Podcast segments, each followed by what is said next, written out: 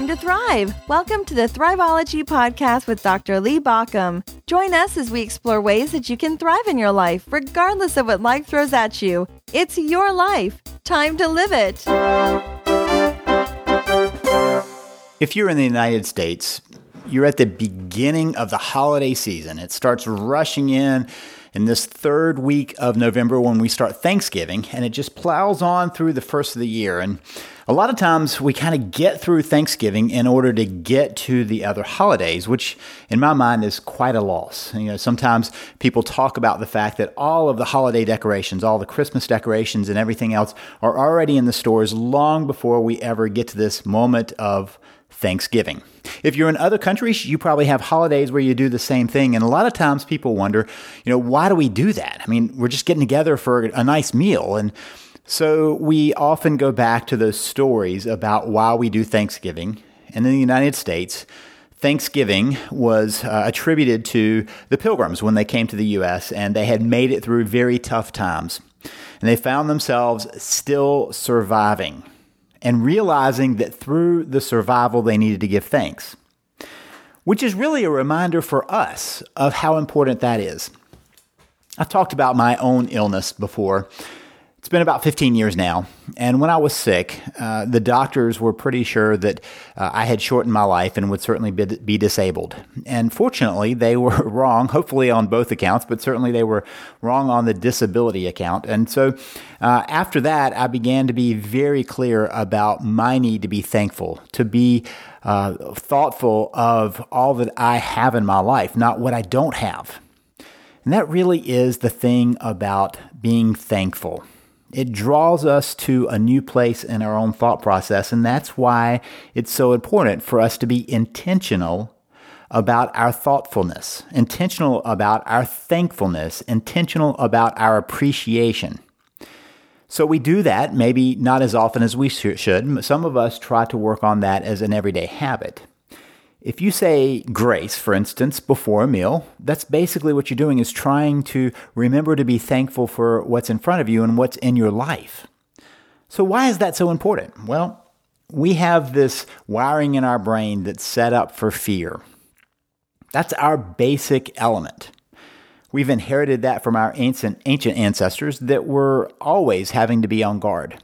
So that part of their brain was looking for the threats all around them you probably see it. If I mean, if you watch a deer like in your backyard, you'll see that deer is always a little skittish, waiting for something that has to get away from. And in some ways, we humans have that same wiring where we're looking to see what's going to threaten us. Now, the interesting thing about humans and our brains is our brain is wired both as predator and prey. In other words, we're looking for where we can find a meal and at the same time looking to not be a meal. So both of those pieces are a part of our brain as opposed to like a deer that doesn't have to worry about that. We have the, the need to be on alert, but we also have that instant place where we can feel like we're, we need to attack.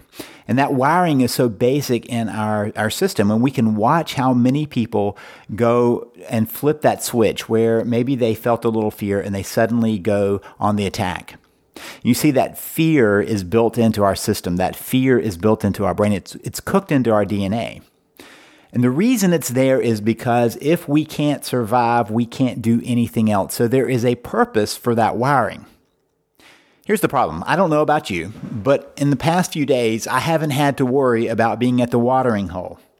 I haven't had to worry about whether there is food in my uh, refrigerator or in my cabinet. None of that has been an issue. It's there. It's waiting for me. I can turn on the faucet and the water is there. Now, that's not true everywhere in the world, but it, in my life, and probably if you're able to listen to this podcast, it's true in your life too. Which means that that part of the brain that's going on the fear process isn't so necessary, isn't so important for us to have. And yet it's still there. So that brain is always scanning the environment. And unfortunately, if we're not careful, if we don't make a conscious effort to go to a different place, it's always just waiting for triggers.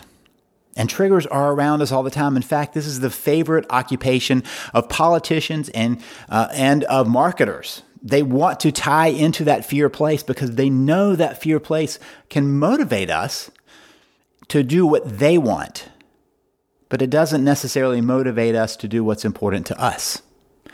We can become so fixated on dealing with what's scaring us that we never step into the world that we want to have happen. That fear brings us to a place of scarcity all the time. And think about how that's played on by others in public, by politicians and by marketing and and and all of the media that surround us or what we don't have. You know, all you have to do is click onto your social media and see all the great experiences others are having and all the great clothes they're wearing and all the great places they're visiting to have a feeling that they've got something you don't. And we begin to be motivated by that or the fear that's that's put into us by politicians on all sides of the spectrum about what's going to happen if we don't follow their plan. It's not about what our plan is, it's about getting on board their plan. The same with marketers. If we don't have their thing, their gadget, their gizmo, their whatever, we're going to be left out. If we don't smell right, if we don't look right, if we don't have the right toys, the right house, the right cars, the right whatever, somehow we're going to be left behind because there's not enough for us. And so that fear place that they're pushing against brings us to a place of feeling like there's a scarcity around us. And yet, right now, we live in a world of abundance. A world of abundance. In most countries, people who are living at even a lower level are living in a much more capacity than even royalty would have lived in just a while back because we have so many things at our disposal. I mean, think when you were younger, did you, uh, depending on your age, but did you think you could pull a computer out of your pocket and make a phone call on it? I mean, the capacities we have of all of the things around us to be able to to call a car to come to you and pick you up and take you wherever you want to go, to be able to go, to be able to get into an airplane and, and go across the country. You know, a lot of times people talk, even in this time of year, of all the travel issues and all the travel problems we have, and sometimes they complain about that. And I remember the last time I got on a plane, I was I was flying pretty far, and somebody said, "You know, I hate these flights," and I said, "You know, I know what you mean." Until I think about how long it would take me if I drove it, and how inconvenient it would be if I drove it, and so I can complain about that. But wow, I can also appreciate it. And you see, there's the switch can we move to a place where we're not based on what we don't have, what's not going right, what scarcity we have, and shift it? We override our basic wiring when we start looking at things from a gratitude perspective, an appreciative perspective, a thanks thankful place, maybe even a thanksgiving, giving thanks for what we have in our lives. And that's where the override is because it shifts us to something else, to abundance. Now, probably if you're like me, on Thanksgiving Day, you end up overeating. And we can complain about all the food that's there, you know, that, that we overeat. And yet, in some ways, that's a moment of saying, wow, look at the abundance. Look at all that's around us. Maybe you even find yourself, you know, kind of bemoaning the fact that it's time with family and how that can be tense and frustrating and stressful. Or you can say, wow, look at the opportunity of spending time in relationships so we have these moments where we can choose to override our basic wiring. I was having a conversation just yesterday with somebody telling me how much she was dreading Thanksgiving because there are multiple places she needed to go uh, to be with family and, and how hard it was. And I started asking about, you know, what were the meals like and what did she like about it? What she appreciate? And I could watch a shift in her as she began to appreciate the opportunities it gave her to see family and appreciate the opportunities of, of eating at different places and enjoying the great cooking of different people. And it was a simple shift, an outlook shift. Instead of the have to, she began to think about the get to, the opportunity that's given to her. And that's the place where we can make that override. The fact is that we all have this moment to be thankful for where we are. Now, we think back about that pilgrim story. Now, obviously, there are lots of details that are left out about that when we tell the pilgrim story. But what we do know is that they had been through devastating times illness, death. They were surrounded by starvation and tough times. They had managed to somehow ragtag themselves to the end. And instead of saying, wow, man, we were lucky, whew, we got through that, they said, hey, let's be thankful. Let's express our gratitude. So even when we're down, one of the things that we can look at is that we're not out yet. We're still moving forward.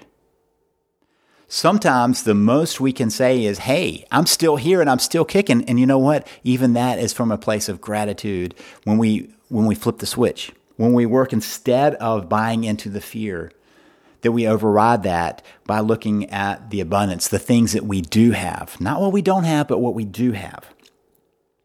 Lots of research shows that we can actually rewire our brain just by our thoughts. So let me repeat that if we allow ourselves to go kind of on automatic, our brain will function on fear and lack. Our brain will look for what we don't have and what threats it can perceive. And here's the thing about our modern brain because the threats aren't like they were, we broaden out what could be a threat. We broaden the capacity of what that threat is. And so instead of it being a narrowing gap in our brain, it's enlarging. It ends up being the person in the next cubicle over who gives us a funny look or the tone from a spouse rather than worry about the tiger on the savannah or the wolf that's on the other side of the hill or the uh, enemy a tribe across the way. Since we don't have such pointed threats, we broaden out the capacity of threats because our brain is just looking for the threats. Now, if we allow ourselves on automatic, we keep lining up the fears. But if we choose to override that basic system and start looking for what we are thankful for, what we're grateful for, where we have gratitude and appreciation, we're actually rewiring our brain, meaning we're actually rewiring the neuronal pathways in our brain. We're overriding that natural piece and we're building in another level. We're building in another level that says, yeah, yeah, those, those threats, I know I can watch for them, but I'm not worried about them because I'm appreciating what's around me. I'm not allowing the anxiety and the stress to catch me by those other pieces because I'm aware of what's around me. So, the piece of the puzzle that we get to learn is that we have our own capacity for rewiring because of what scientists call brain plasticity. It means that your brain at any age, at any time, can change. That allows us to recover when there's an injury, but it allows us also to change our outlook simply by thinking differently. The question is whether we choose to think differently or whether we just allow it to happen on automatic. And that's, that's your choice, which is why it's nice to have at least one day a year where we're very clear about that. My proposal is that you might make it every day. Instead of just putting it in that one time, if you don't already have a gratitude practice, that you begin to think about how you might build that into your life. My family chooses one word a year. We choose it on, on New Year's Eve and we live into it that next year. And I take that very seriously. One of my words was thanks. And it was just a time for me to be thankful, to, to use this that year to be thankful in my life. I also had a year where I wanted to uh, be appreciative of people. My year of appreciation started with me writing people in my immediate family a letter of appreciation, what I appreciated about them. And over the course of the year, I did the same with other people in my life, sending them a letter or an email or taking them to lunch and telling them about what role they've played in my life to show my appreciation. Now, the cool thing about that was a lot of people felt good being told that. But what they didn't know is it impacted me. That part of what I was doing was building in gratitude into my life. And so, what I try to do every morning is I'm taking my walk. My, my dog Ziggy and I take about a four and a half mile walk every day of the year, pretty much unless it is just so bad outside that it would be dangerous. Even if it's raining a little, we take that walk. If it's hot, we take the walk. When it's cold, we take that walk. And I spend that time at least for a few minutes just thinking about what I'm grateful for that day. I make it a task to come up with five different things that I'm grateful for, just to reflect on that. It doesn't take me long. I've got plenty of time on the walk. On that walk, I, I, do a little bit of stretching, I do a little bit of breathing, a few other things that are intentional before I just kind of meander through the neighborhood. And part of that is thinking about my gratitude points. What I find is it readjusts me. Instead of living in fear, I find myself living at a more of a level of gratitude. Now, I start with an assumption of gratitude because I'm living what I call bonus time. This is the time I didn't think I was going to have when I was sick. When the doctors were telling me I might not have much more to be able to do things, I got very serious about what I needed to be working on as I got well. I didn't get well because I was uh, full of gratitude. I got well, and then I began to think about the gratitude of that, of how grateful I was for the time I have, and how important it was for me to be intentional about using that time wisely. So, part of the process of rewiring our brain is to be clear about the places that we want to step in and let it be from a place of gratitude and appreciation and of abundance rather than fear and threat and scarcity. You have a choice on either outlook, and you can find proof of either approach. One leaves you defensive, the other leaves you at a place of giving and a place of sharing. I tend to think that we in this world have had way too much fear, way too much threat, way too much scarcity. I think that we would much better work if more of us decided to be appreciative of what's around us and decide to share from that place. So, my challenge for you is to find some places of building more gratitude into your life. If you've already done that, find another place to add it in. If you haven't made that a regular part of your life, test it out. Try it out for about 30 days just to see what happens if every day you were just to point out three to five things in your own mind that you're grateful for. Now, uh, one rule for that, I would suggest that you make sure that you're looking for different things each day. The challenge for me is to find those five different things because I do that every day, but there are always things right in front of me if I just look. The problem is if you use the same ones over and over, if you name off, you know, your kids and, you know, your dog or your cat or your house or whatever else it is that you're appreciative of, if you just name off those same five every day, eventually that's just coming from a place of memorization, recitation. Doesn't mean anything. The challenge is to be looking for it because there's a process that happens when you take that on. The first thing is that you start searching for the things to be grateful for. You know, I happen to know that tomorrow morning when I get up to do five things, I need to be looking for those today so that they're on my mind tomorrow. I'm just pulling them all together tomorrow. So I start searching for them, which brings in a built in awareness of the many places in my life to be grateful. The awareness begins to expand and eventually it becomes a habit of thought. The outlook has changed. And that's the magic of Thanksgiving. Your challenge is to not make Thanksgiving a day, but to be giving thanks every day to find places of gratitude. Our challenge is to see if we can begin to shift our thinking and our brain so that it moves in a much more thoughtful method. If this has been helpful for you, I hope you'll share it with other people. You can let people know about it by tweet. If you're a, a tweet a Twitter person, just simply by typing into your browser thriveology.com slash love. That's thriveology.com slash love. And you can also find more information about how to build more into your life, more gratitude and more of good stuff into your life by looking at my 15 Thrive principles that are in my book, The Thrive Principles. You can find that at thethriveprinciples.com, thethriveprinciples.com, or you can find it wherever you find your books. This is Lee Baucom wishing you the best for a thankful, gratitude filled life.